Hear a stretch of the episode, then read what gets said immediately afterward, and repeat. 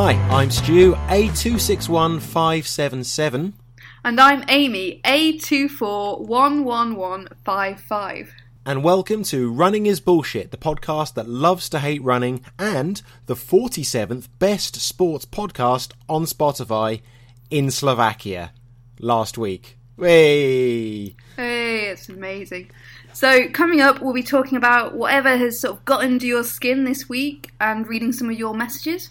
And we've got the bullshit running news and a super special guest. It's parkrun celebrity and presenter of the With Me Now podcast, Danny Norman. I'm so excited about this. Hey! We've, I've talked about With Me Now a few times when we've been recommending podcasts. There's always one I recommend, and uh, we're going to get him on the show. We're going to have an actual, like, proper good person on here. Isn't that exciting? It is exciting now because previously, uh, you know, prior to last week, I hadn't actually listened to the podcast because, as I'm sure we'll get into, I don't do parkrun. So Oh, yeah, that might a come up. podcast about parkrun. Well, the thing is, a podcast about parkrun didn't really appeal to me, but then I listened to it and it's like really good. Like, Yeah. You know, it's really interesting. I thought, oh, I probably won't be into a podcast about parkrun. I don't do it, but like I was listening to it, and it's just like you know people talking about parkrun and so on. I just I got really into it. I don't know why. God, how many months? How many months have we been going on about it? Do you want to do parkrun lot, as well yeah. more now, don't you? I bet. No, I, I want I, I want to listen to the podcast, and I feel like I've been to parkrun. Then you know, I feel like I'm part of that community without actually having to go. So it's fantastic. Okay, we're going to decide whether you're bullshit later on. Uh, Amy, what has been your bullshit this week? Well, I fell over again. Whey! So I've fallen over twice in as many weeks. Um, so of course, people who listen to our last podcast will know that I fell over quite spectacularly. Um, three miles into, or was it four miles? I can't remember. Anyway, not very far into a 13 mile run, I fell over. Um, this time went out for a you know nice 5k, relaxing 5k, and yep, I fell over again. I, I, I don't know what's wrong with me. And the thing is, as well, like, it was again a really bad fall. It wasn't just a stumble, it was a full on, like, smacking the ground. And I, I think because I was trying to protect the hand that I fell on last time, I twisted. And I scraped up my other hand, and then I fell on my back and scraped up all my back. so it was awful. And that was, like, less secluded as well because it was, um, like, mid afternoon. It was right in front of um, ITV Wales, so quite a you know busy area. Um, yeah, and I just got up and I carried on running because I thought I know people saw that, but I can't look anyone else in the eyes right now, and you know, um, and let them see see the shame. So I just ran off, and yeah, it really hurt. I'm just trying to imagine how you fell over while running and landed on your back. It's really I strange. I, I got like a proper burn mark on my back because again, it was the same sort of slabbing where it was quite smooth. It wasn't like gravel, but I still managed to sort of cut up on my hand and scrape my back, and yeah, it was just a, a complete mess. I don't know what's wrong with me. And, and, and when I went out on my long run, and I've actually been on a long run this week, um, I, I stumbled another few times. I didn't actually fall, but I don't know what's wrong with me. Um, yeah, so if you do know what's wrong with me, please don't write in and say I've got, you know, brain cancer or something or some sort of neurological disorder. Yeah, don't Google But um, no, no, exactly. Why do I keep falling over? Yeah. what have you been up to, Stuart? Have you fallen over this week? Uh, I've not fallen over this week. I've not fallen over in a very long time. I'm a very coordinated, skillful runner. I have got something I want to complain about, though, as always. I've got a little list of these ready to go for the next few episodes.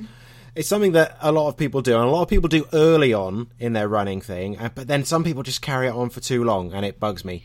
The photo, flying feet photos.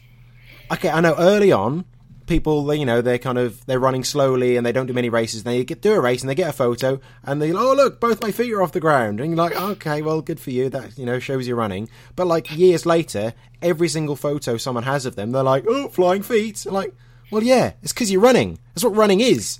Running is both Yeah, feet off that- the ground and moving. Yeah. And if there's a photo of it, that's just, that's just you running. It's not a big deal every single time.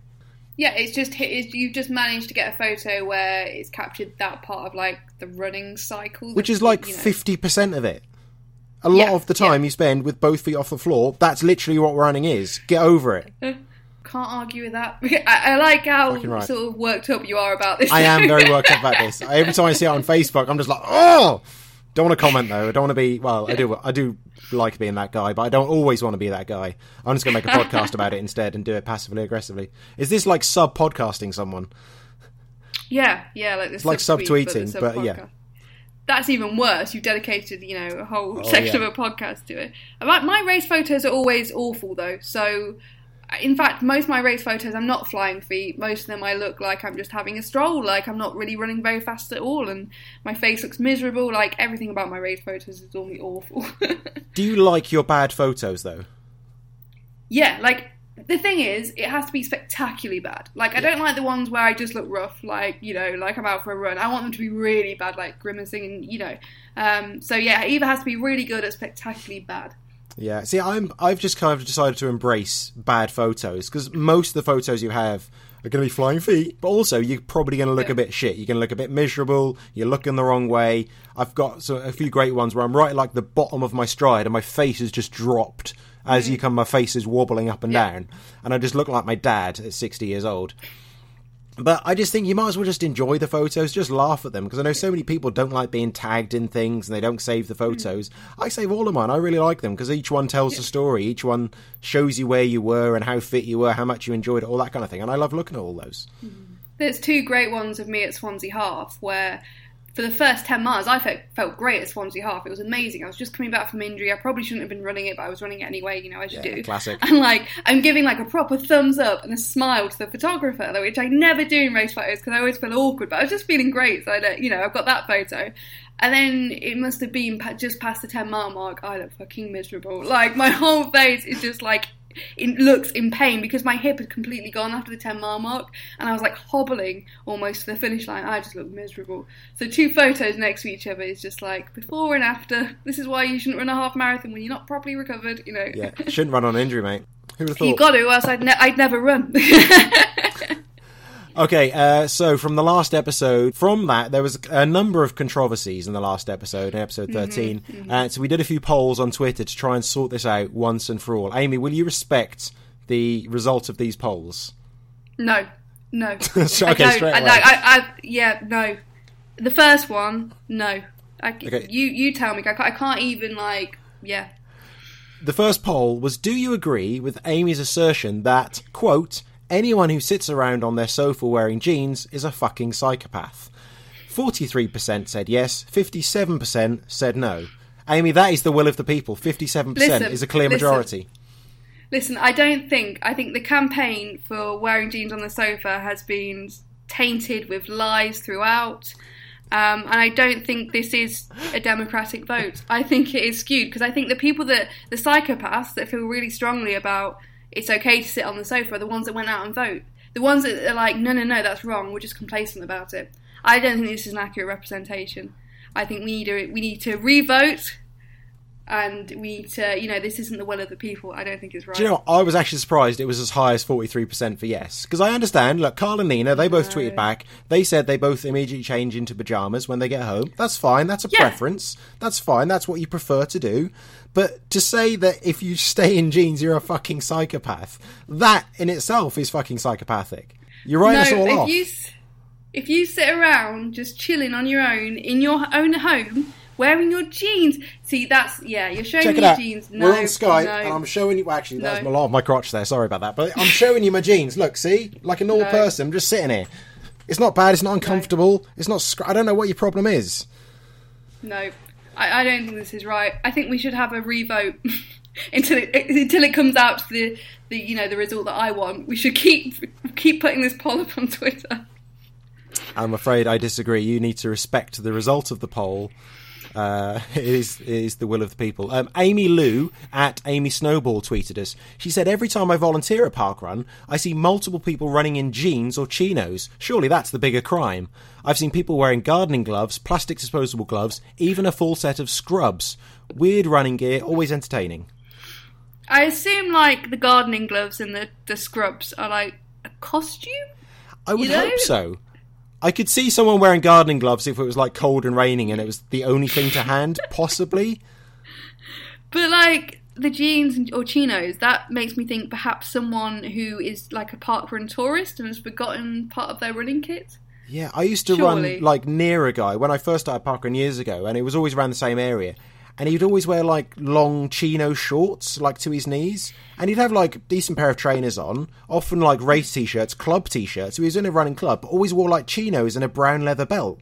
And I was like, I don't, I don't know whether to respect that or just find it strange. I'm not sure. See, I thought maybe the chinos, maybe they just looked a bit like chinos, but they were like sports shorts. no, they weren't, no. The belt thing, yeah, the belt is no. Perhaps he preferred the longer short. Perhaps that was it. Perhaps he, I don't know, he's more comfortable than that, and you can't really buy long running shorts. So perhaps it was that. There's options though, like basketball shorts. No chinos and a belt. Like the belt bit is Yeah. no. Well, you know. Keeping on the jeans theme, so David Rivers on Twitter at ATP underscore D Rivers. Um, weird jeans thing. I saw someone running last year's Cardiff half in jeans, and then like a weary face emoji. Oh, a half marathon in jeans. The chafing. That must have been like a sponsor me sort of thing, or again, someone perhaps tra- traveling there who'd forgotten their shorts. Got to be a costume or something. I think we Oh, can agree that person is a fucking psychopath. Yeah. That is some Oh, yeah, common ground for we've found.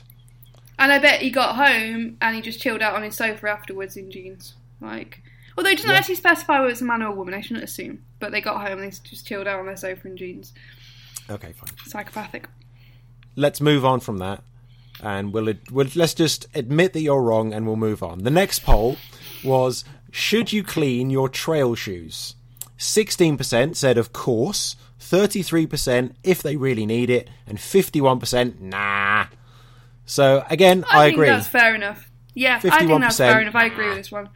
And I think maybe the 33% who say if they really need it run some like really, really muddy trails. And it's like, yeah, sometimes you gotta clean that stuff off or else you gotta cut your shoelaces out. So, Christina at Steely underscore H. She said, A good clap together when the mud is dried is usually as clean as mine get, but I get why cleaning them probably makes them last longer. Look, we're not here for your logic and sense, Christina. Just bang them together a bit, get most of the mud off, that's fine. They will last as long as they last.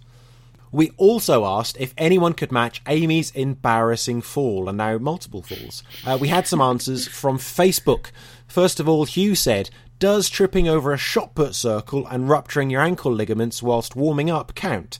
Yes, it does. That's embarrassing. yes, yeah. It's normally, like, I normally hear about these really terrible injuries that, like, rupture things. It's normally something, like, really silly, like just tripping Yes. over something, or it's never something, like, really spectacular. It's just, like, slightly tripping over something, and then suddenly, yeah, you've ruptured all your ankle ligaments. The best thing about this one was uh, this was a track session, and Hugh was actually coaching us. Oh, brilliant. That was good. Stephanie says, Does falling off the very first obstacle at survival of the fittest and fracturing your ribs count? It was about 30 metres from the start line. Laughing emoji face. Absolutely, one of my favourite Yeah. memories from running. Frankly, I was standing watching her do this. She got up on the hay bale. Everyone else is f- jumping over. She st- it was kind of towards the end of the day, so perhaps the hay bale wasn't as in good a condition as it was at the beginning. She stood on the corner ready to jump, and just as she kind of bent her knees to jump, the corner of the hay bale just gave way, and she just went absolutely flat on her chest on the ground, only from about maybe a meter up, and I pissed myself laughing. I've seen that picture of the incident, but I didn't realise she'd fractured her ribs. Like, that's pretty, like, gnarly. That's, like, But you know what? She carried hardcore. on and did the rest of Survival of the Fittest because Steph is hardcore as shit. That is hardcore. Jesus Christ. We also had Chris, who fell in the mud a few miles into an ultra. It was brilliant. Uh, yeah, it was brilliant. It was really funny. Uh, actually, I noticed for all of these, and actually the next one, I was actually there for all of them. Now I'm, I was at a healthy distance from each one. I had no part in it, but I've realised I've seen a lot of people fall over, and it's it's amazing. That really cheered me up. Actually, he fell right in the mud about a few miles in to a 32 mile race. Brilliant. Well, I, I think once you've done it, you're muddy then, you know? You just, like, get it over with. I always think with, like, trail runs, I'm going to fall over at some point. Get it over with early. Crack on then. I just don't fall over. That's easier. Your time will come. Now, the next one is one of my, like, even thinking about it, makes me laugh because I was also there for this one. Um, so, Paul Cole reminded us of how he fell off the Devil's Pulpit in Tintern and stopped running for months, which was, it was like, I just, I had this mental image that's ingrained in my mind of it because it was so funny. So um, we went for a trail run, a club trail run at uh, Tintern Abbey, and there's a place called the Devil's Pulpit when you get to the top of this um what is it like a valley thing.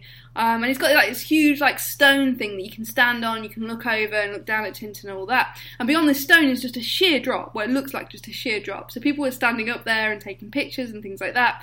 And I was standing quite a way back because I didn't it looked a bit you know I don't like heights like that. Um so everyone's like getting back off this stone after having their pictures taken and we're all just standing around ch- like we're all just standing around chatting and then suddenly, all you hear is like a rustle of like bushes. And Paul is gone. Like, Paul was. The, the devil had grabbed his ankles and dragged him down. Like, he disappeared. But I think the funny. It wasn't funny at the time, but the funniest thing was you didn't hear a sound. Like, he, he didn't scream or anything or No. that you'd expect. He just disappeared. Yeah, you think most it would have uh, at least shouted something with just kind No, of yeah. shock or laughed or something. But yeah, as Yeah. said, it was just he just slid down the side of this hill. I didn't actually see it because I didn't know what was going on. I saw people rushing over, and But there was this terrified. It was this like silence. Everyone just went silent because honestly, I thought he was dead. I thought he was gone because he looked like a sheer drop. And I was thinking in my head, I was like, "How are we going to get the air ambulance up here?" Like it was just deadly silence. And somebody went, "Paul!" like no one dare like shout down at him in case he was actually dead. do you remember the photos of his legs afterwards though? yeah, they were like he properly hurt himself. It was like yeah, a to be fair, fall. it was funny. Like both of his calves were just black. All his Yeah. entire legs were bruised. It was so funny. It was hilarious afterwards. I remember talking, like telling somebody else from our club who wasn't on the run. I said, and I was trying to tell her, and I couldn't stop laughing as I was telling the story. It took me ages just to get the story out because it was, a, it wasn't like I said at the time. It wasn't funny. It was like that, you know, when it actually happened. I did think he he'd crossed over that the devil had pulled him down to hell, but Uh, and the last quick one here is Rich said, It's not a fall, but a few years ago I went for a run in the park I always run in, and I ran into a tree that's always been there and cut the top of my head. Luckily, our qualified first aider was there to give the expert diagnosis of, oh fuck, you're bleeding. Oh god. right, so we've got some tweets now, um, non-fall related tweets. I think these are. Uh, so the first one is from Ruth Roberts at Cymru 1981. So I can confirm Amy did run the Cardiff Bay run this year. I saw her after 5k where I was marshalling. No photos as I was telling people to mind the bump. Hashtag important job. Okay, There is so proof. there, well, there is a witness. not proof, I guess. There's yes, there's a witness. There's, there's sort of shaky evidence in the sense that it's just sort of her word against anyone else that wants to dispute the fact I was there. yeah, you know, witness Yeah. testimony can be dodgy. People can be convinced they've seen things that they haven't. True. Yeah. Yeah. That's. But I was there. I was totally there. Like. Whatever. Next up, at VBL1986, flagged up a Runner's World article about a 70 year old man who's recently run a sub three hour marathon. The main bullshit quote he took from it was, I don't do cross training, stretching, special diets, none of that stuff. I'm like, alright, 70 year old man, piss off. I know. I don't stretch once and I get injured, and I'm I'm 28. See, I went to yoga and I got injured, so what, I don't know what I'm supposed to take from this.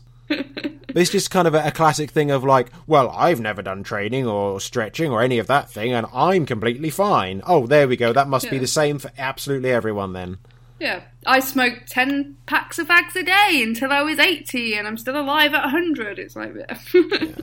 Um, but also an apology to VBL, who uh, tweeted last time as well. And for some reason, I just assumed it was a woman. I've no idea why. I didn't really check. Uh, VBL apparently stands for Vincent Black Lightning, which was his alter ego and stage name back in the day. I want people to to tweet us at running is BS and let us know whether they think what VBL was, who Vincent Black Lightning was. Was it sounds like maybe a drag king or a stripper? It's it's a hell of Yeah. a name. What what stage was this on? What seedy bar was this was this in? Was this taking place? That's not just a name; that is a statement. Vincent Black Lightning. Yeah, it's quite it's quite scary. Yeah. Okay, well, I'm sorry. I thought you were a woman. I don't know why. So LUKE E on on Twitter again at the Mr LJ. Um, something that is bullshit. People with no race bibs jumping the barriers to get in a starting pen. This is so disrespectful to everyone who is paid and the organisers, who are often charities that need the proceeds. Get the fuck off. Absolutely, Or banditing get the fuck is out. Yeah, banditing is such a stupid thing to do, and also it's not. You say it's not hmm. just disrespectful; it's it's theft. You are stealing something. Yeah. You're taking something that you haven't paid for. Yeah. Yeah, definitely. Yeah, it's not fair on everyone else, and yeah. Yeah, no argument from us. That is bullshit. Louise Penny at Lou E Penny. She said, This time last year, I was the 15th female finisher at the Great Welsh Marathon. Ooh. Now, I apparently can't run five miles without twatting over. Not sure how breaking skin is possible at the speed I was going. Total hashtag bullshit. And uh, I saw on Twitter she fell over again yesterday during a training session. Oh, Louise, at me. We need to like we need to swap notes on why we keep falling over. At least join some support, you know, form some support club over this because I think we're on similar sort of trajectories in terms of our running. Did you finish 15th last year at the Great Welsh Marathon? Well, no, but I've never entered it. But maybe I maybe that's the secret. Maybe you know I would if I did enter. Absolutely. we obviously like share to- that in common. I like she slipped that in there as a little humble brag as well. Yeah. I keep falling over, but I once finished 15th at the Great Welsh Marathon, so, you know, well, I wish I had something like that. I keep falling over, but you know, I Yeah, you got nothing. first at yeah, I got nothing. No, no one even saw me run the race that I did get a PB at. So there we go. Um, Mark Atkinson at Monty the Mole. So lots of Twitterers whining Manchester was long, so instead taking the time off their watch at 26.2 and using that as their time. Brighton Marathon Tech Tee at £40 and Cactus, um, the Marathon des Sables dog who is awesome. So there's a there's a range of different things there. So Yeah. So was Manchester I think I've missed this. Was Manchester too long then? Was the course too long?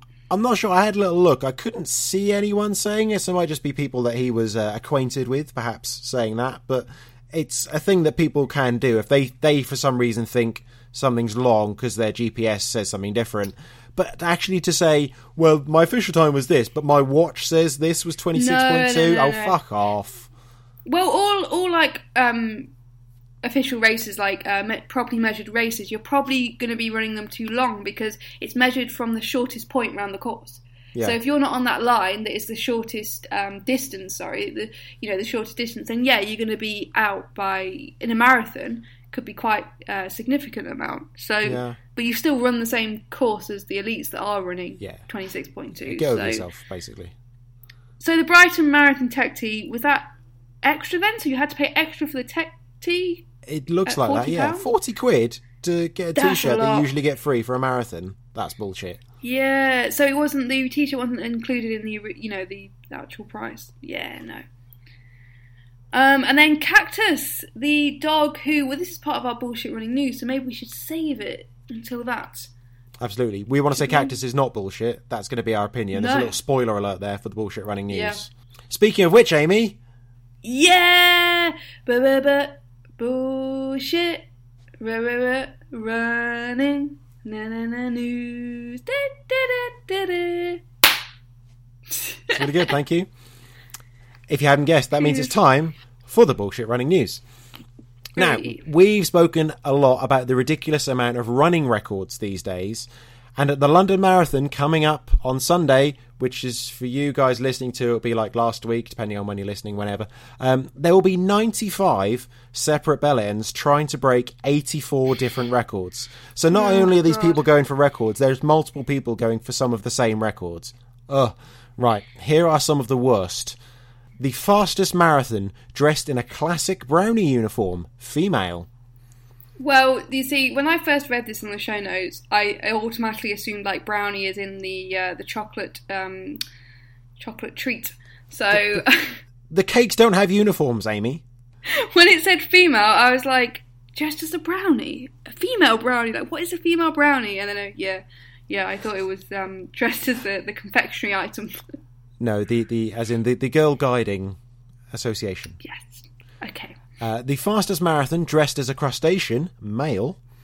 The fastest marathon carrying an ironing board and iron, male. And fastest marathon wearing ice skates.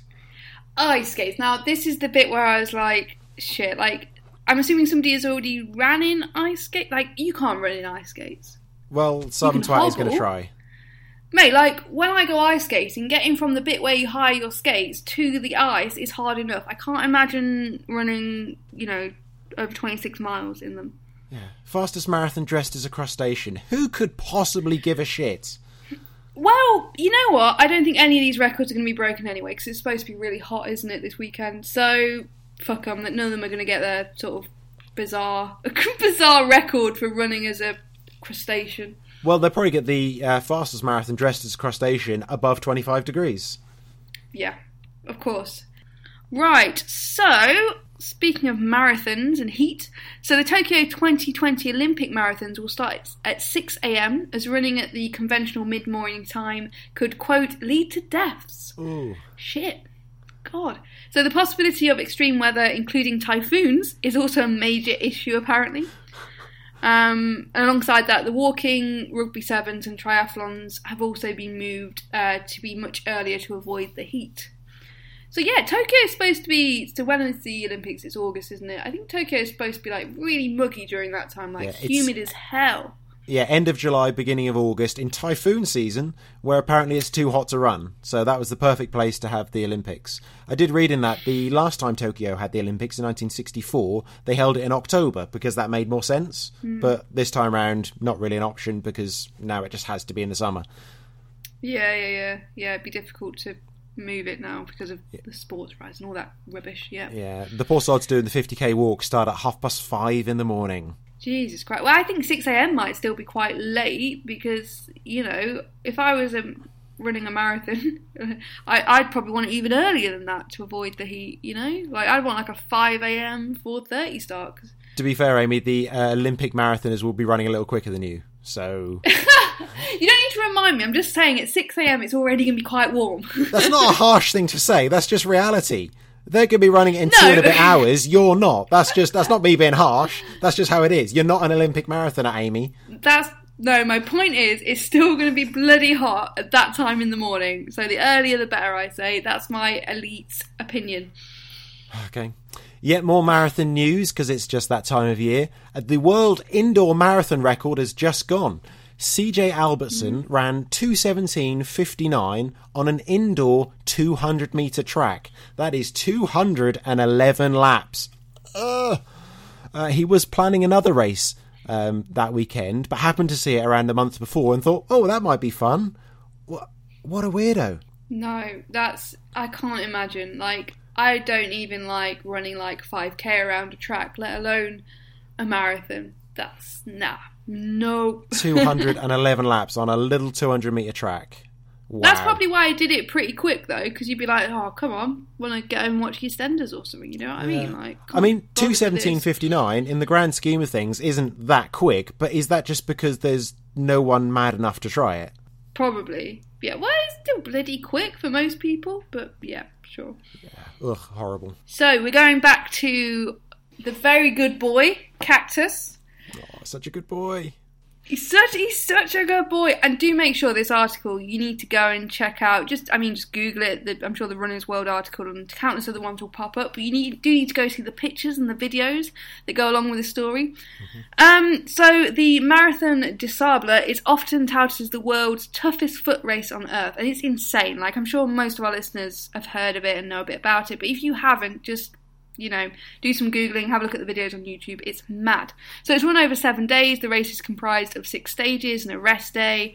Um, the distances range from 21 kilometres to 82 kilometres per day for a total of over 250 kilometres, all through the Sahara Desert, which Yuck. is, you know, insane, disgusting.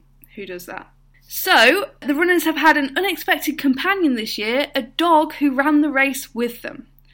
So, according to the Marathon des Sables um, Twitter account, the dog has been welcomed into the camp for the night um, when they had their, their rest day and has been rehydrated with some of the runners' water. That was the update. But we've had an even recent, more recent update that I just saw um, just before the show that it has actually finished. Cactus has Yeah. finished the race, and there's a lovely video of it crossing the line. And I just thought the video of it crossing the line is amazing because it, it went to the line like it knew what it was doing. Yeah, of course. Like, there's like a line of people watching it, and it just went straight over, like it knew where it was going. And somebody put a medal around its neck. It was the most bizarre but amazing video. So definitely go out, go and uh, check that out on um, on Twitter. Yeah, it's fantastic. And he finished like 53rd in like the third stage or something like that as well, which is amazing. Oh, could you imagine? Like, I hate it when I'm beaten. Like, dogs beat me anyway. You know, when you're just out on a training Yeah, yeah. run and a dog's just like having a little walk and it just overtakes you. Could you imagine training for the Marathon des Sables and and a dog beats you in one of the stages? Well, the thing is, it's not just that, because pretty much a dog is going to beat you in a race. But imagine, like, this is like one of the toughest races. You've trained for two years. You've been doing these horrible runs. You've been training hard. You're doing everything. You go and do that race, and you say, "Well, actually, I've just done the Marathon des Sables," and someone goes, "Oh, that's amazing! Did you see Cactus?" Fuck! Every time you ever mention that for the rest of your life, people are going to say, "Oh, is that the one the dog was at? Did you see the dog? Wasn't the dog amazing? Did you see the dog with the medal?" And you're like, "I did it too. I did the whole thing." And I trained for it. That dog just like, you know, just turned up. I, I do God. love uh, a story about a dog finishing a race and they giving him a medal. It's always funny, but I, Oh, I kind of feel for the people that did the full race because they're never going to hear the end of it. No, just definitely go and check that out. That video of the dog crossing the finish line because it's the funniest thing in the sense that it, it knows what it's doing. It knows what it's going for. The anyway, you need to go see it. He's such a good boy. We've also found this week the Runner's World headlines of the week. So amongst all these stories about elite Hey. marathon runners and you know the news from all the races and the best athletes of the world, there's also headlines as such as this: How choosing a tasty piece of cake for dessert can help you lose weight. The diet hmm. change that can help you get 6% faster in four days. And can cutting carbs actually throw your heart out of whack? Oh my god. You see, this is working on me because I genuinely want to know their logic in this. How can choosing a tasty piece no, of cake? no, Amy, don't give in to the clickbait. I'm interested. Like, what are they? Is this some sort of cake that makes you shit yourself or something? Like, how how is cake making you lose weight? I, I'm really like this is intriguing. Can cutting carbs throw your heart out of whack? I don't know what that even means. probably. And also, yeah, like, can it not. actually throw your heart out of whack? Are like, are there people saying, no, no, cutting carbs definitely doesn't throw your heart out of whack? But they're like, well, actually, it can. I've yeah, I've never in my life heard that. in fact, we need carbs, don't we? Aren't carbs just sugar and that our bodies need to process? Like, Oh, I mean, I don't I don't know know. my biology very well, but surely carbs are quite important for the Yeah, functioning of everything in our body. It's so complicated. I, I don't know with food anymore. It's too hard to keep up with. Oh my god. Yeah. I like this though. I think this should be our new sort of feature is Runners World Headlines of the Week because that's fantastic. I, I will keep an eye out for more. And if anyone does see them, uh, we want you to get in touch with us. Definitely, yeah. If you do see any of those, tweet us at Running Is BS, send us a message on Facebook, Running Is Bullshit, or email runningisbull at gmail.com. We are absolutely delighted to be joined by our guest this week. We're speaking to Danny Norman, who has been a park runner since 2005. He was the former comms manager for Parkrun and is now the host of the With Me Now podcast. Welcome to Running Is Bullshit, Danny. Hello, guys. How are you? Uh, really good, Very thank good, you. thank you. Thank you very much for having me on. It's much appreciated, may I say. No problem at all. That is a big honour for us. I've listened to you for many years. Um, a little bit of statistical background for you here, Danny. You have done 639 park runs at 291 different events.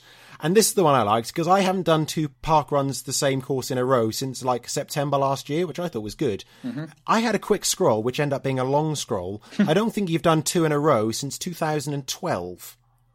Have I not? Have I not repeated one since? Yeah, Wow. that's that's not bad, is it? That's something I didn't know, actually. I know I hadn't missed one since October 2015, but I didn't know I hadn't repeated one for seven years. I'm pretty sure I had a quick scroll. I think it was like Bushy Park around this time of year, April kind of 2012. Wow. Wow, blimey. Okay, That's so quite that's, impressive. that's made me think. That's really made me, I have Yeah. to go look at that stat after we finished. Wow, okay. And also, on top of all that, 762 volunteers as well. Yeah, well, roles. Yeah, I mean it's different to being Yeah. sort of day counts or whatever. But yeah, I mean uh, a big chunk of that comes of for the past four years with Surbiton Junior Park Run. I'm an event director Yeah. for that, um, and it will be including of everything. I used to do volunteer coordination, as obviously do run reports and everything else. I do pour a lot of heart and soul into that. But yeah, I mean I've run directed at Bushy and I've time kept and uh, various volunteers and helped out with different events. So it's all to- uh, added up. So yeah. And just for a little bit of contrast, straight away, Amy, I'm going to call you out. Amy, how many park runs have you done? Um, officially two, and then I did another Sorry, one. how many? Sorry, Two, just two. Um, two. Yeah, I think they might they might have been repeats as well. Um, and then uh, one where I forgot my barcode. So I'm not I'm not a park runner. So I'm a very recent convert to your podcast. So Stuart's been bugging me to listen to it, and I kept saying, you know, I'm not into park run. I don't do it. But um, I've listened to a few episodes and I love it. Even though I don't do park run, it's just something really enthralling about it. Like listening to people telling their stories and talking about it. I can feel like I can be part of that community without actually having to do it. which is which is good. I appreciate that fact because obviously we have some people say, "Well, it's in jokes, it's not for us, and it's a bit niche." But if you're able to felt if you felt able to access the podcast in that sense, then that means a lot. And I have to ask you a question, Amy: Is that when you hear my statistics, do they sound a little bit obsessive and weird to you? Be honest. No, because I know lots of people that go to parkrun every single week, and mm-hmm. yeah, I, I and they they get a real sense of community out of it. So I think the number of parkruns now, I think not doing two the same in a row since 2012, I think is um, very like impressive more than anything. It was never done intentionally. So Yeah. I mean, it's, it's all to do, I guess, with the podcast stuff. And it has been the podcast is the thing that drove that. So 2012. Uh, the original Park Run Show the podcast uh, that we did was 2011, and then it was then a matter of trying to vary and have uh, a different profile of different events, and it continued. And when we had the the break between the Park Run Show and With Me Now podcast, that um, I was touring around with people and uh, I was going to new events, and I we basically managed to uh, brainwash certain parties to go touring, and so I was repeating events, and it just, yeah, it's not something I intentionally did. Yeah, that's that's kind of left me a bit shell shocked that I've done that. I didn't know that. Sorry. Yeah. Um, okay, and there's also something else. Well, I know with the podcast, uh, something you've mentioned the last few weeks. I do have a lot of sympathy with you here as well about how you put all the work into the the podcast, and your co-host rocks up at the recording, does their bit, leaves, and then gets all the credit for it as well. I mean, I've got a lot of sympathy with that situation. It's yeah, and it's good that you empathise because Nicola is always asking. She, she's always saying, "Give me more stuff to do, etc." And when I do let her loose, then you'll suddenly find that there'll be emojis in posts on the Facebook page, and it'll be like a teenager sort of like doing all random stuff on the page. I'm like, "No, you're you're, you're spoiling the brand." I mean, yeah, she she does put a lot of effort in. This is somebody that does something totally and utterly for free. Um, I do have a bit of an iron grip, I guess, in that case. Um, I, I do like to be the captain of the ship, but I do think that she very much is the rudder on occasion. She really does help steer us in the right direction, and, and she's instrumental. Without her, I think it would be a very different animal. And I like the metaphor I just come up with on the spot there regarding captain of That the was ship. really and good. Thank you very much. I think Um, that's I think that's very um, similar that. to me and Stuart. You know, Stuart likes to have like brand I coherency. was just about to say, you I do. We do not have that problem at all. It's me, like Amy. Have you done this? Amy, have you done this? Have you looked at the notes yet? Yeah, I'll look at them. Have, have you looked at the notes yet, Amy? I'll look at them half an hour before the episode, so they're fresh in my mind. That's how I work. Great, Nicola thanks. can be uh, slightly dodgy like that on occasion, but no, she she is really uh, hardworking and very studious and fantastic. And, I, and it's the best thing I ever did was to bring her onto the Park Run show. It was a it was an accidental masterstroke, if that makes sense. Okay, so to get away from just me complaining about Amy, because that's just what I do all the time anyway. Okay, Danny, let's find out a bit more about you then. So, what is it about running and then park run in particular that's you know that you're so passionate about? it's something that I haven't lost, and that's the passion for park run since I first uh, did my original one, and of course, long before parkrun came about. Came about, and it's um, it's it's quite a interesting question because the way that I perceive parkrun, the way what I take from it has changed over the years as I've changed as a person, as a human. Um, the way it's empowered me, it's made my social life better. Um, from the very beginning, I was very much a young twenty-something adult that wanted to perform and uh, compete and test myself, and therefore, as it being a time trial originally, there it was a, an ability for me to go and test myself for free in a local park um, and push myself, and I was all about performance, and and it was there on my doorstep, and it was amazing. I fell in love with it, and uh, but it was the concept itself. I could see where it's going to grow. So I, am naturally very curious about a lot of things. If I ever get into something, I tend to engross myself in how it works. Or uh, be it a TV show, I'll read up about all the characters and the actors, and I will go through everything and I'll learn all, all the all the different elements of it and trivia's and things. With Parkrun, I wanted to work out how they did the system. So the system was very basic. Obviously, there was well, 30, 40, 50 people at the time I was doing it. Um, and I wanted to learn how they did the timing system, the position tokens. And by doing that, I got to know Paul Sinton Hewitt, the founder, and uh, I felt that the job that I was doing at the time, I could bring something to. I was doing artworking, and that I could lend my time voluntarily to help do that. And as you will know, Stu, that um, I uh, was responsible for the, the tree logo, but the original concept of that. Um, but ultimately, it's the thing that I still love. It's this sense of belonging. I mean, my entire social life revolves around the community. I've ingrained myself uh, within here in Southwest London. I've been a, a, member of multiple running clubs in the area, and I. It'd be interesting to think if I didn't run, how my social life would be. I just, I don't think it would exist. And um, yeah, I think it's it's it's very hard to summarize everything and it adds into me on a personal level. It's not just about the 5k run, and this is what everybody keeps going on about. It sounds very evangelical, and uh, we keep saying this, but it uh, enhances my life in a variety of different ways. And what I love about the parkrun side of things that it, it disrupted certainly early days. It disrupted systems. The fact that it was um, it broke conventions and that the fact it was free and people didn't believe in what it was going to do. I always had faith and belief that this was going to be something which is on the way to becoming. And I've said this before, and I've made maps and projections. And I remember being in the car with Paul Sinton Hewitt saying that this is going to be a big thing everywhere. And obviously, the pressure was on him to sort of then make it happen, and and deservedly so when he got his CBE after ten years, that, that he managed to make it function and, and get to the point it is in now. And um, I'm just obsessed about it. I mean, uh, the word that I like to hear used often uh, is the, the, egalitarian nature of it. Really, the fact is that anybody can come in and take part, and be it uh, families and uh, and elder people and young people, and uh, and it's just it's life affirming. Like I say, it disrupted at a time where there's a lot of cynicism, where there's a lot of breakdown in community that we don't know our neighbour, that you can be in a park on a Saturday morning, getting to know them, and you have a shared interest, and you can converse and make multiple new friends on the spot so quickly. There's just a lack of cynicism at, um, at park runs, and whilst it's not 100% perfect because nothing is, it is a good force for nature. And, and, and um, as long as it stays fundamentally, and it will, this is the promise that you go to a park for free and take part in a 5K and it has a communal sense and feeling. That's the prevailing thing. That's the people that latch onto. That's what people are drawn into. That, that while society has, again, been probably a bit more closed off now, where we communicate so much online through digital forms, meeting people face to face and having that natural want to be part of a tribe in real life over an active and healthy matter is the value, and that's what I appreciate. So, um, yeah, I, I, mean, I don't go out on a Friday and drink anymore. That's not my bag. My, my, vice is going to a park on a Saturday morning, getting up early, and I will travel off and tour, and I'm obsessed about that. And I think the, the, the ultimate example of that is New Year's Eve, where the going out to ram bars and paying over the odds, and you meant to get drunk and make made to show everybody you're having a great time, a fantastic time. Nobody really likes that. That that's bullshit, basically.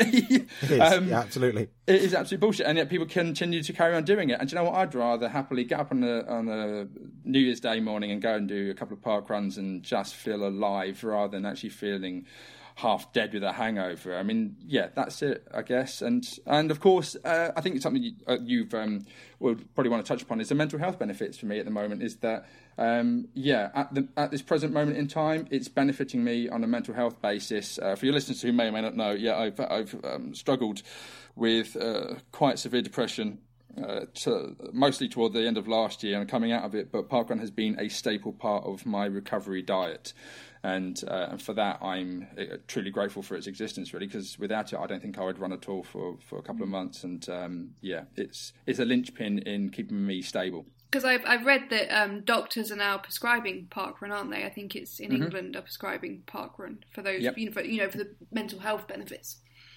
absolutely, I'm, i get this wrong, but it's the Royal College of General Practitioners, I think it is, but they now prescribe parkrun as an additional benefit.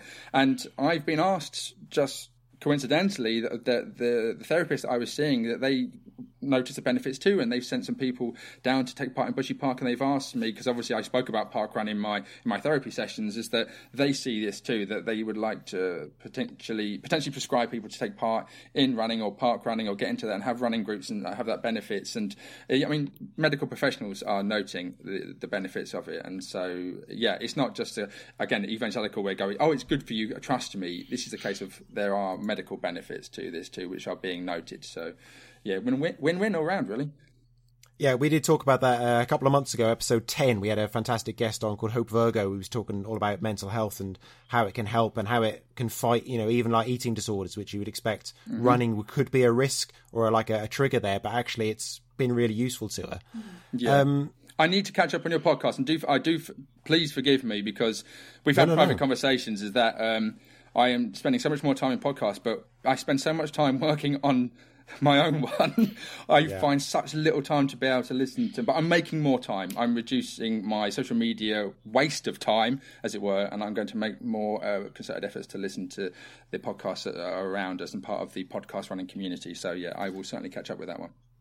Well, the thing is, with our podcast though, I just I, I worry it might set you back a little bit because there's a lot of complaining that we do, which is kind of the point. I, I, don't want to I don't want to risk setting you back any any more time. All no, the hard work I you've I listened to your latest one and I enjoyed it, so I'll go through the back catalogue. So no, I promise. I'm sure I'll be fine. I'll be good. okay, so. Uh, uh, you know, so uh, you know, a number of years ago, uh, you did the Parkrun show. That was kind of the official at the time Parkrun podcast. Mm-hmm. Your role with Parkrun came to an end, mm-hmm. um, and then a few years later, you kickstarted a podcast again, mm-hmm. kind of the unofficial. Parkrun podcast called With Me Now. Yeah. So if we can talk a little bit about where that's come from, and perhaps just the first thing, With Me Now, what's the title about? Yes. So.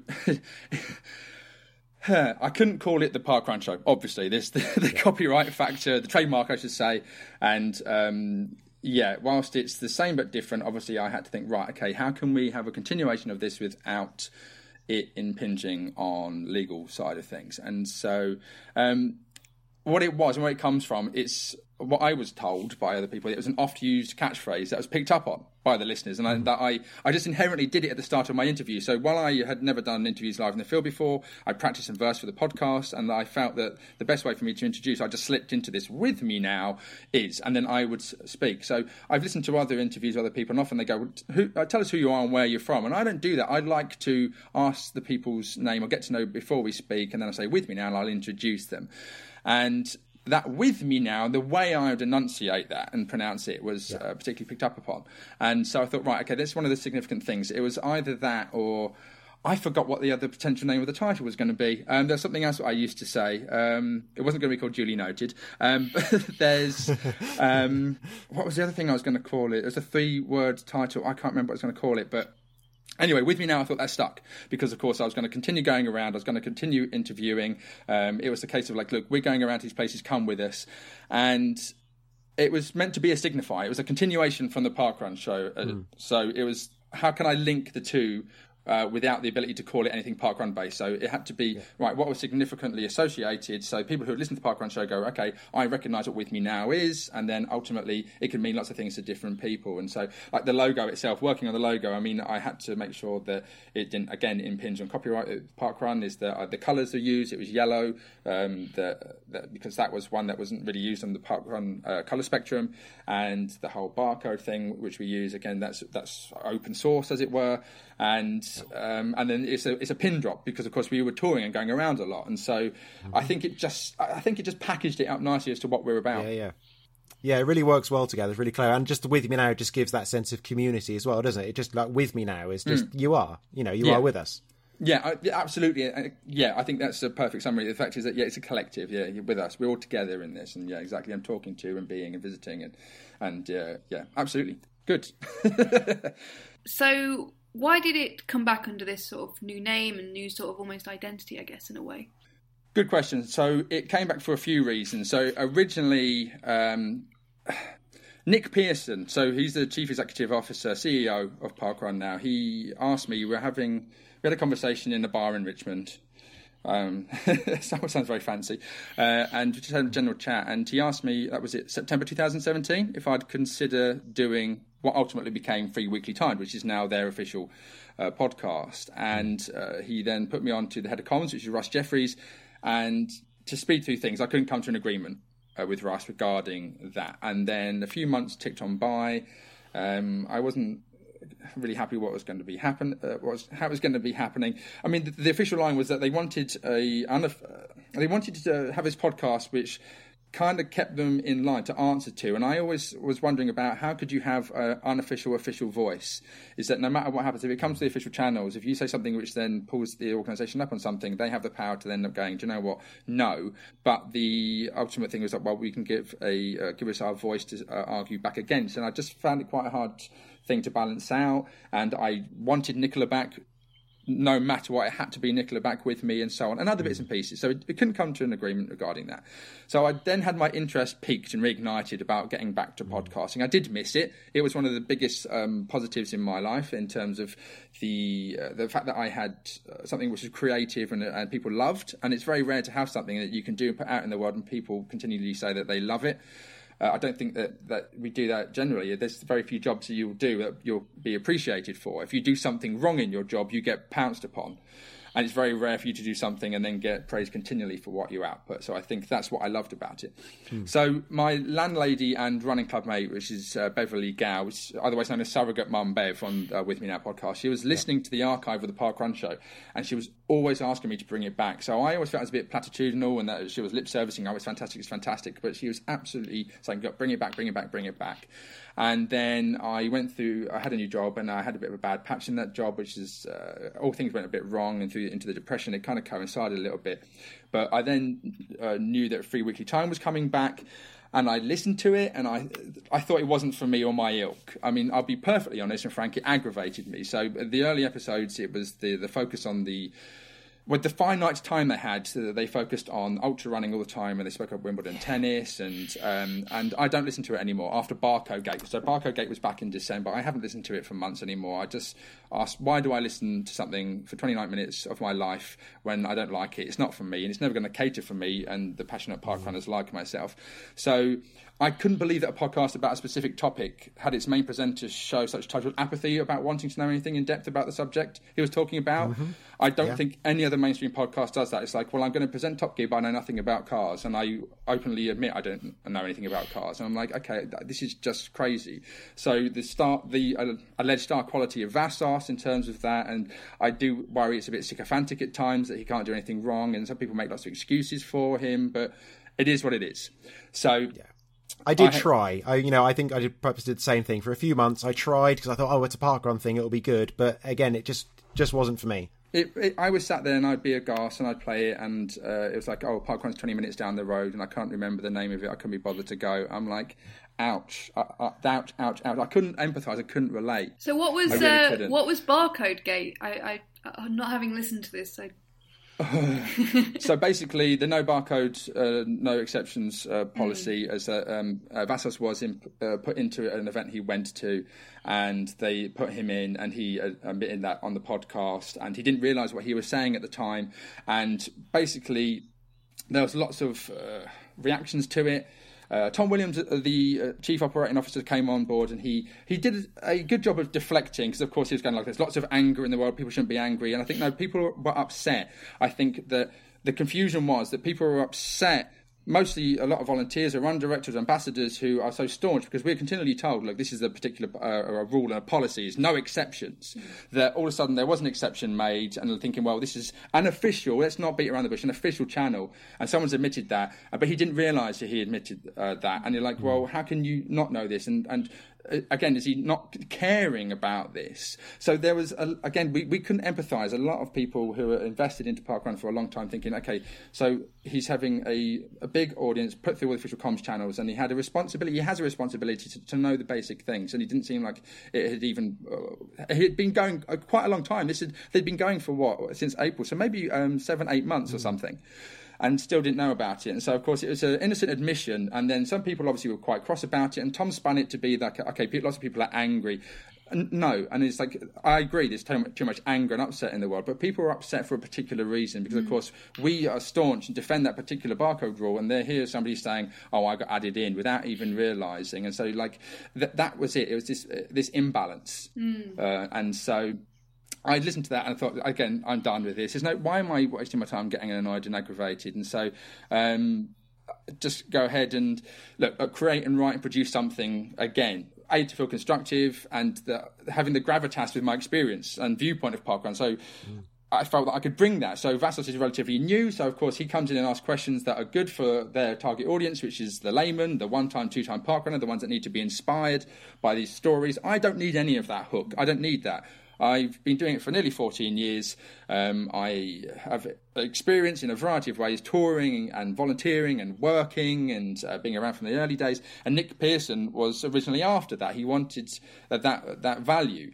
Um, and I just people just ask me all the time, like um, uh, during its absence, are you going to bring it back? Are you going to bring it back? And Joe Sinton Hewitt and Paul Sinton Hewitt, they said to me in a car journey once that they got asked all the time about it coming back when they went on tour to places. So it was missed, and there was this slight disconnect. There wasn't something uh, the comments that you see from Parkrun now are very much about inspiring stories, inspiring stories. Come on, take part and include, include, include. It's great. But however, the people that are long beyond that. I don't need to be inspired. I don't need a hook to go to parkrun. I'm going to do that anyway. People who have been doing it for 50 weeks, 100 weeks, 150, 200, 250 weeks, they don't need any of this stuff. So it can reach saturation point, and that particular uh, part of the demographic and the spectrum wasn't catered for, isn't really catered for. And I think that's the hole that we fill, mm. and that we end up having little quirks and eccentricities, and and uh, we have our own little tribalism, and you see that with uh, the various groups and the tourist groups and so forth. Mm. So that's kind of why it, it, came back. I wanted to fill that hole and fill the gap. And parkrun is growing all the time and getting bigger, and that that the, the hooked in people are going to become bigger and bigger and larger and larger and larger. And I just wanted to cater for that. So uh, people were thankful, and event directors were thankful for coming back, and regional ambassadors are thankful because it it lends uh, they feel like it lends a bit of support to them that I'm reiterating. I'm completely on board with what they do and what they say, and I can reiterate and be a voice for them because I'm not denigrating parkrun. I'm completely passionate for it, and I will argue for its, uh, the case for it, and I'll make sure. And I'm a stickler as, as an event director for rules and policies and how things function and work, and that the organisation as a whole is is large and big, and it needs to work well. It's this big turning wheel, and all the spokes need to be working together. And so that's what the, the, voice that we send it out for. So who is it for? You'd then ask. Okay, so who is the podcast mm. for? That that's who it's that's um, who it's targeted at. This demographic is people you can ask who what does PSH stand for? And you, it's kind of like a test. If you know what, what PSH yeah. stands for, pause it and hear it, that's who it's for. Um, like I say, don't need instances of multiple instances of inspiring stories. They're going to go regardless. And yeah, Uber tourists, and like I so, and we all love its holistic aspect and the element it holds, and finding quirks or finding interesting points, and being statistics. I mean, you have people who love their statistics. You have people who do their crazy journeys, and uh, yeah, and and it's again, I think a lot of our listeners you find on a lot of groups, naming no names, parkrun discussion group, there's a lot of people always arguing and virtue signaling about you should oh. make volunteers do this and make volunteers do that. And our audience, that's not even going to be a, a discussion. It's like, yeah. no. And I don't want virtue signaling to be a part of it. I don't want arguing uh, online uh, uh to be a, a part of it. I want to be an antidote to that people end up putting across. I, I, think I've read, I think I know this supposition or myth, myth busting. We did this in the early days, of the podcast. Yeah. I would watch all this stuff go out, go, this is the, why it happens, this is what's going on. I'm thinking, actually, do you know what? No, you're incorrect. You don't have the understanding, you don't have the experience or, or the uh, the the behind the scenes sort of uh, knowledge of hmm. this. You, the ability to ask questions, the ability to ask people. Uh, a prime example is the 500 t-shirt is blue because Darren Woods decided, and you're like, and this proliferates. And I thought, you know what? You can either try and fire hose every instance of this, or you can try and put it as one voice in one particular media, and then go right. That answers that question, and you put it to bed. And so it was, like I say, the antithesis to all the, the, the, the myth and the misinterpretation and the arguing online in certain groups, and trying to go against the, the dogma that they put out there regarding their opinions, and it's off-putting to others. So when you see all these groups, and you go on like people go on, they go, "I'm a first timer to parkrun," and and uh, the people there sat behind the safety net of their keyboard, the keyboard warriors going, "Oh, you think this, this, and this," and they think, you know what? No, no, no. Let's let's have a combat against you. And I've met these people face to face, and uh, and they're shrinking wallflowers. And you're mm. thinking you're not so big in real life. And I just think, you know what, you have an ill effect. And I, do you know what, I want to be a positive force within the community. I don't want to allow the, these groups to become synonymous. Uh, with the parkrun side of things in, in, with regarding the obsessives. And you know what? you know what? We can put a spin on this, and this is what I think we hold mm. that value. So, yeah, the, the, think of it as a pyramid or, or like a triangle evil, uh, a triangle even, like the whole pyramid. Yeah. The, the, those at the bottom are the laymen. They're catered for the modern comms and they're catered for via Free Weekly Times. And we're the ones just above that at the top who are going to go to parkrun regardless. And and I think, I like to think we kind of do it well. And that's, that's always been my target in bringing it back. That's precisely who I'm aiming at with everything that I produce and everything I put out there. So, and we seem to be doing okay, apart from our one negative review the other day. I think we must get it right. But the thing is, what I liked about that, you know, you really took that that one kind of it was that that one word, wasn't it? Unprofessional. Unprofessional but you yeah. just spent two episodes talking about it. Yeah, own it. And I kind of like it. that because, yeah, unprofessional. Well, yeah, for a start, yeah, of course it is. You're yeah. not getting paid for it, so exactly. If you're going to be pedantic about these r- rules, and only only yeah. sort of one negative review for the popularity of the podcast is is really good. yeah, I, I, mean, I'm a stickler for. Um, I have really high standards for myself and project onto others, and also the fact that I will allow negative stuff to really get at me. And this is the self esteem issue that I've learned, and being particularly aware of this. And so, if something comes out like that, it really hits me hard. It's not something you can easily get rid of and brush off. Some people are really good with that, and I'm not so good. And I'm, I'm practicing and versing, even at my age now. You think it's something you do in the early 20s, but I'm still I still struggle with it a little bit regarding that. Um, so the best way I've learned is to try and think, okay, it's not about me, it's about the person, but also deflect, but take ownership of it. And if anything anybody wants to say negative about it, if you take ownership about it, it completely undermines the strength of what they're saying. Mm-hmm. And so, like you say, the unprofessional side of things, we'll just we'll work on that, we'll play on that, and bumbling. We bumble and we're unprofessional. So be it. People still like us and love us yeah. for whatever we do. So I don't care, and I'm getting stronger at that as well. Mm and they're also they're on their own. To be honest with you, so again, mm. has yeah. little value. Yeah. Yeah. So talk about all your kind of your experience and the way you kind of uh, talk on the show and things. That's the bit that I've really enjoyed. Is the fact you've got so much experience. You know, kind of everything about parkrun, and you were there at the beginning. You know mm-hmm. all the people involved, mm-hmm. yet you can still talk very freely. And so I've been. I think I was a little surprised sometimes the way, and even perhaps when you know when you've been talking now, at how critical you can be. But again, the way you've done it is from a position of experience, and it's uh, I guess it's that phrase of a critical friend. You know, you will mm. you will call out the bits that you see are wrong, but you will also suggest ways to improve, which is the most important thing. Well, that's the great simile. The fact if you have a, best friend who's doing something which is destructive to their own health, you're going to say something, not because you want to put them mm. down, because you're concerned for how they're going to be.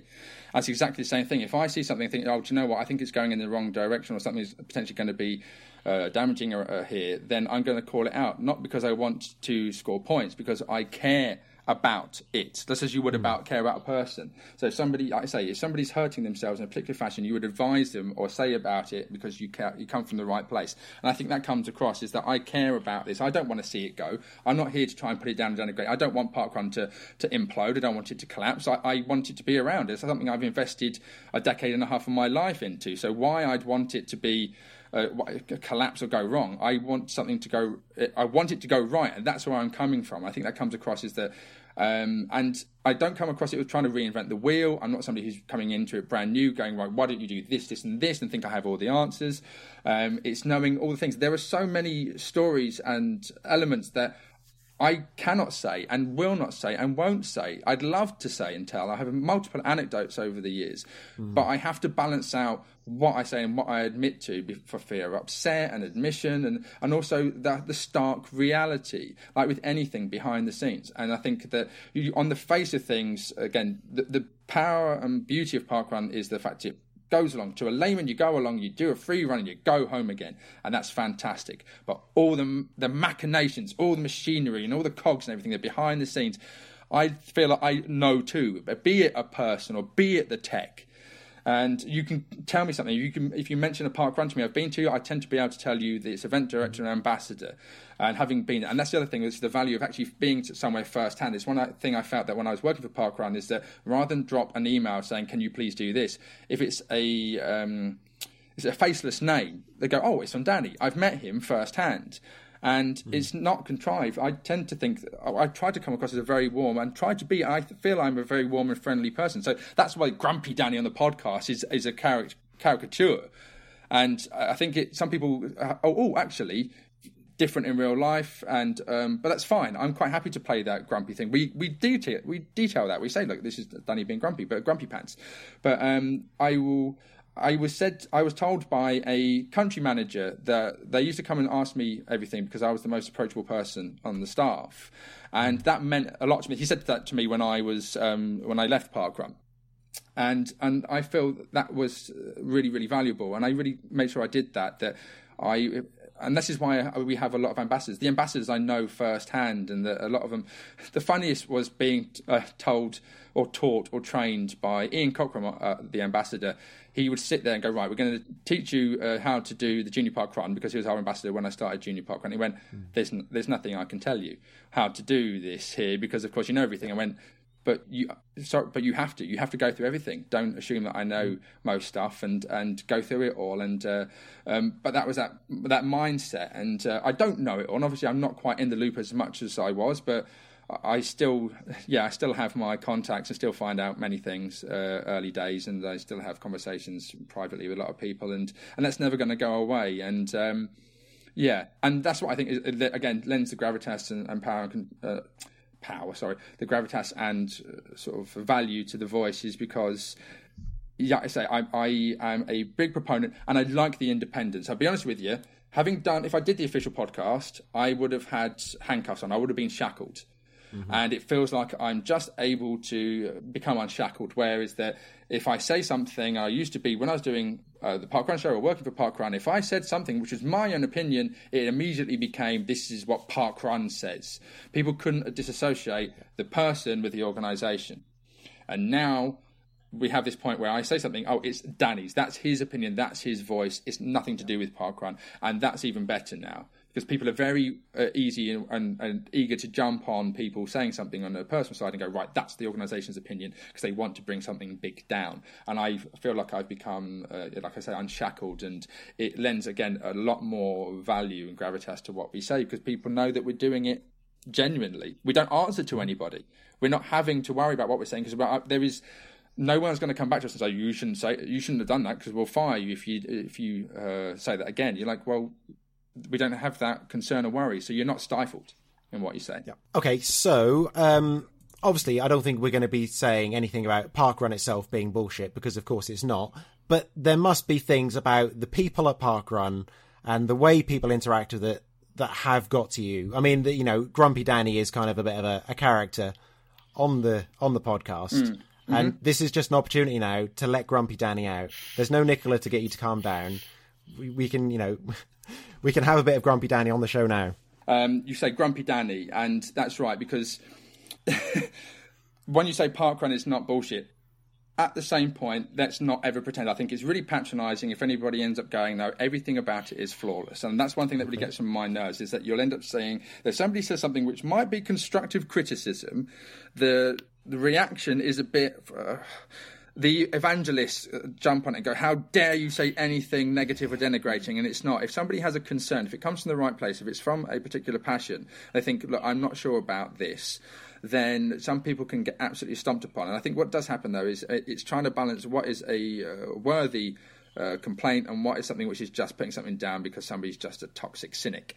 And so I try to balance it where again, the juxtaposition is between me and Nicola is specifically meant to be light, positive, uh, female, mother, child, bumbling round. Obviously, dynamics have changed in terms of our performances of late. When Nicola's got uh, a competitive athlete, and I've got worse due to due to injury and mental health issues. But that I would then play the grumpy card in terms of that to make sure that um, it was a case of I you would be able to be a bit more open about things. But I thought, you know what, I'm not quite comfortable with this. What's going on? Because you do get people, and let's not pretend, who have agendas. Uh, within parkrun, and that's what I think. That some people can see parkrun as, as a ability to raise their own profile for wrong reasons, and um, that's what I like about myself. Is I was in the right place at the right time. Is that I was there early enough, and I think it lends gravitas to go. Well, Danny, you're just jumping on the bandwagon. So I didn't jump on any bandwagon because what it is now just wasn't a, wasn't an idea or concept back then. But um, with the grumpy factor, I think I'd like to be able to call out stuff where I think it is bullshit, and and to you end up going, all, all, volunteers are amazing. Well, they're not because that's like they're not because they're human beings. Human beings are across the spectrum. You're going to get some really nasty people, and some nasty people may slip into volunteering, and there are instances. We, I mean, I could name names, and you can find them online as to uh, them doing that, and so Grumpy Danny plays a part where, do you know what? It's the underlying thing that people are a bit too frightened to say, where they're thinking, do you know what? Actually, um, it's a bit Emperor's New Clothes here. And I like to think I'll call people out on that, that I'm not frightened of doing that. It does pose risks because you are going to get beaten down by people who are like, how dare you say anything bad or negative about parkrun and misinterpret what you're saying. This, that does happen. It has happened in the past. Mm. But I, again, like I said, I don't want to patronize adults. And I think that pretending that everything is awesome in Parkrun world would be a lie. It's it's pretty darn good. It's never going to be flawless, but it's always moving in the right direction. Okay, so aside from some of your gripes about parkrun you might have or might not have, um, what are some more sort of general bullshit things about running? Okay, I'll quickly say about parkrun then. Uh, the one thing that gripes me is I'll just come back to it very quickly. Uh, is that I think there's it's a lot of God given right to be there, and people misinterpret the treat it how you wish, mm. literally to mean that, and they're not understanding the nuanced boundaries of this, like the social contract we share. I mean, they taking part politely and with grace, and not solely to fulfil your ego. I think is a, as an event director as well that my back goes up when people have this overarching sense of entitlement with varying degrees of participation. I think that some people need to realise that they, they have a role and responsibility to play, no matter where you come from. Be it a first timer, you have a responsibility to sort of perhaps invest some time to learn how it works, or if you're a tourist, to go and um, and reflect your community uh, in that particular in a good fashion. Mm-hmm. So. I think that there is a there's a lot online where in terms of you can't tell me what to do. Is I want to do how I want to do, and I think there's a they're always going to be like that, and I think there's a lot of ego at play, and it's always uh, there's often more behind it. So that's the thing thing that which is bullshit. What people do at parkrun, I think that leads to things like um, ducking out of funnels or taking tokens home and yeah. and everything else, and uh, not listening at run briefs, talking at run briefs. I, I want to want to uh, tell everybody off, swear at each everyone. Um, so yeah, not not having a, a, care or understanding about why they need to do what they do to help the system work. It help the team manage the event. Generally, running. What's the most bullshit thing at the moment? Is I don't like it. I used to love oh. it, and I don't like it, and but I want to get back and fall in love with it. That's a kind of a, a fairly fundamental, annoying thing about running, then, isn't it? Hmm. It is the running itself. Yeah. yeah. it's because I'm too sedentary, and uh, this is uh, again, your listeners may or may not know, but I mean, this is a, a point where I was able to do sub three hour marathons and 16 minute 5Ks and everything else. Yeah. And and my, my PBs I'm proud of, and I can't get anywhere near that at the moment. And that's been uh, a combination of forces. So when I go out for a run now, and it be at a parkrun, that it aches and it hurts, and I have a, a, a couple of spare tires, and I, it hurts to bend down and put my socks on. It I'm, I'm creaking and groaning and aching, and my back aches, and but that I have agency over it. The fact is that I uh, I can invest time in getting fitter again, and that I'm in control. I can go down a positive path and and inject um, uh, time and investment and get fitter, and then I will fall in love with running at the moment. But I tell you, at the moment, what is bullshit about it is that I don't like it right now. But it's all temporary. Yeah. It's all temporary. It, it's going to change.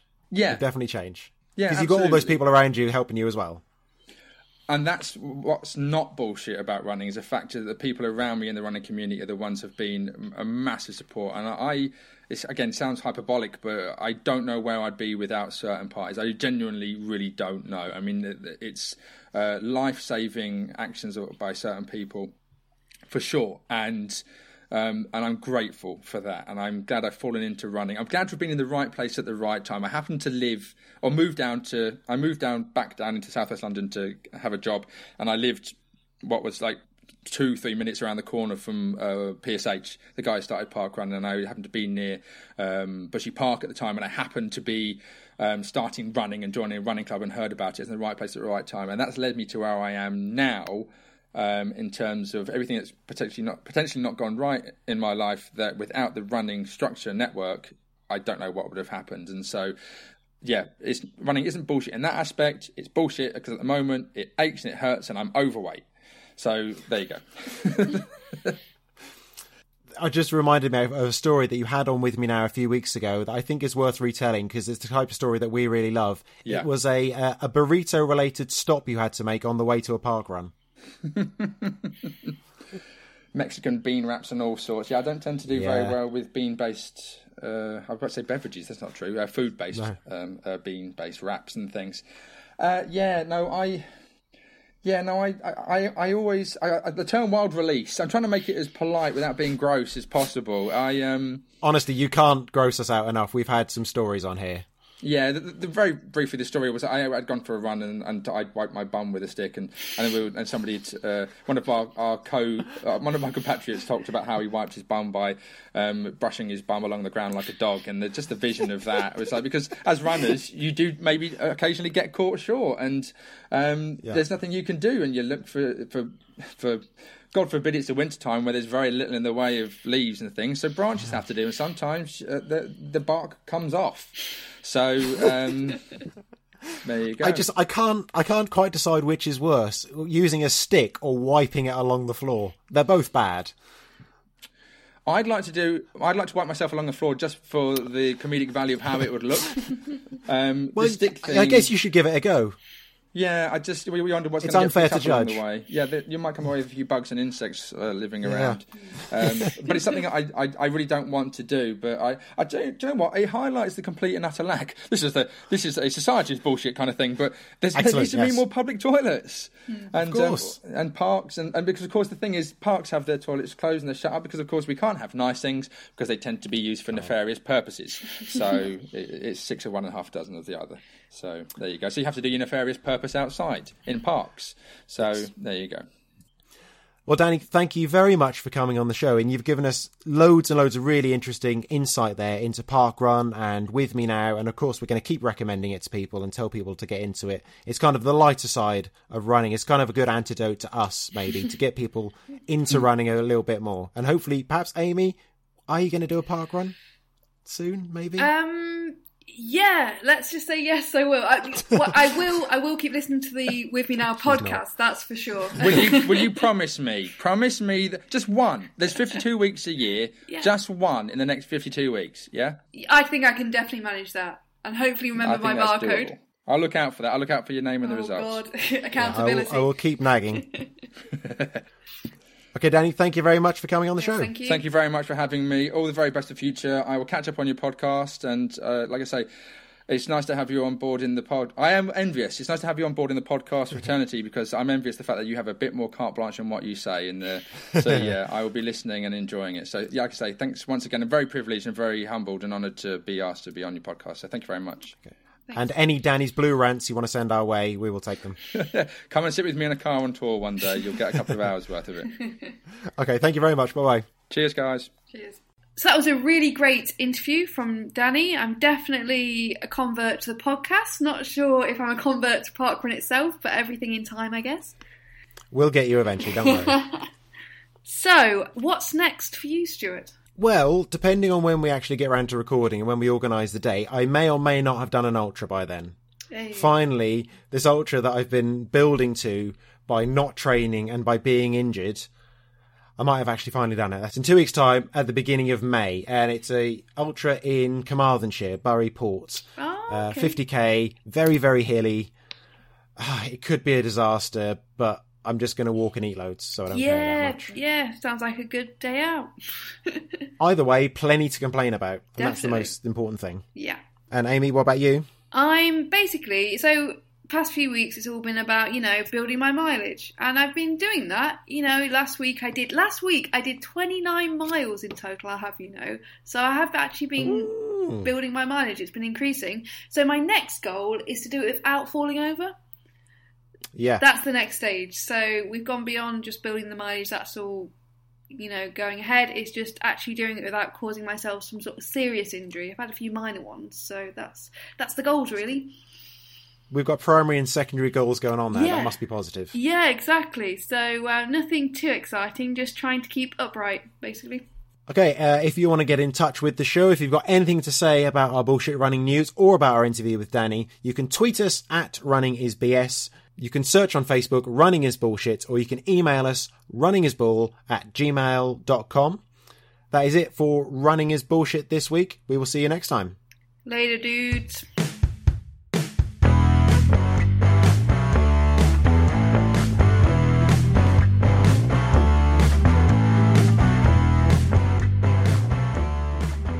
The cakes don't have uniforms, Amy.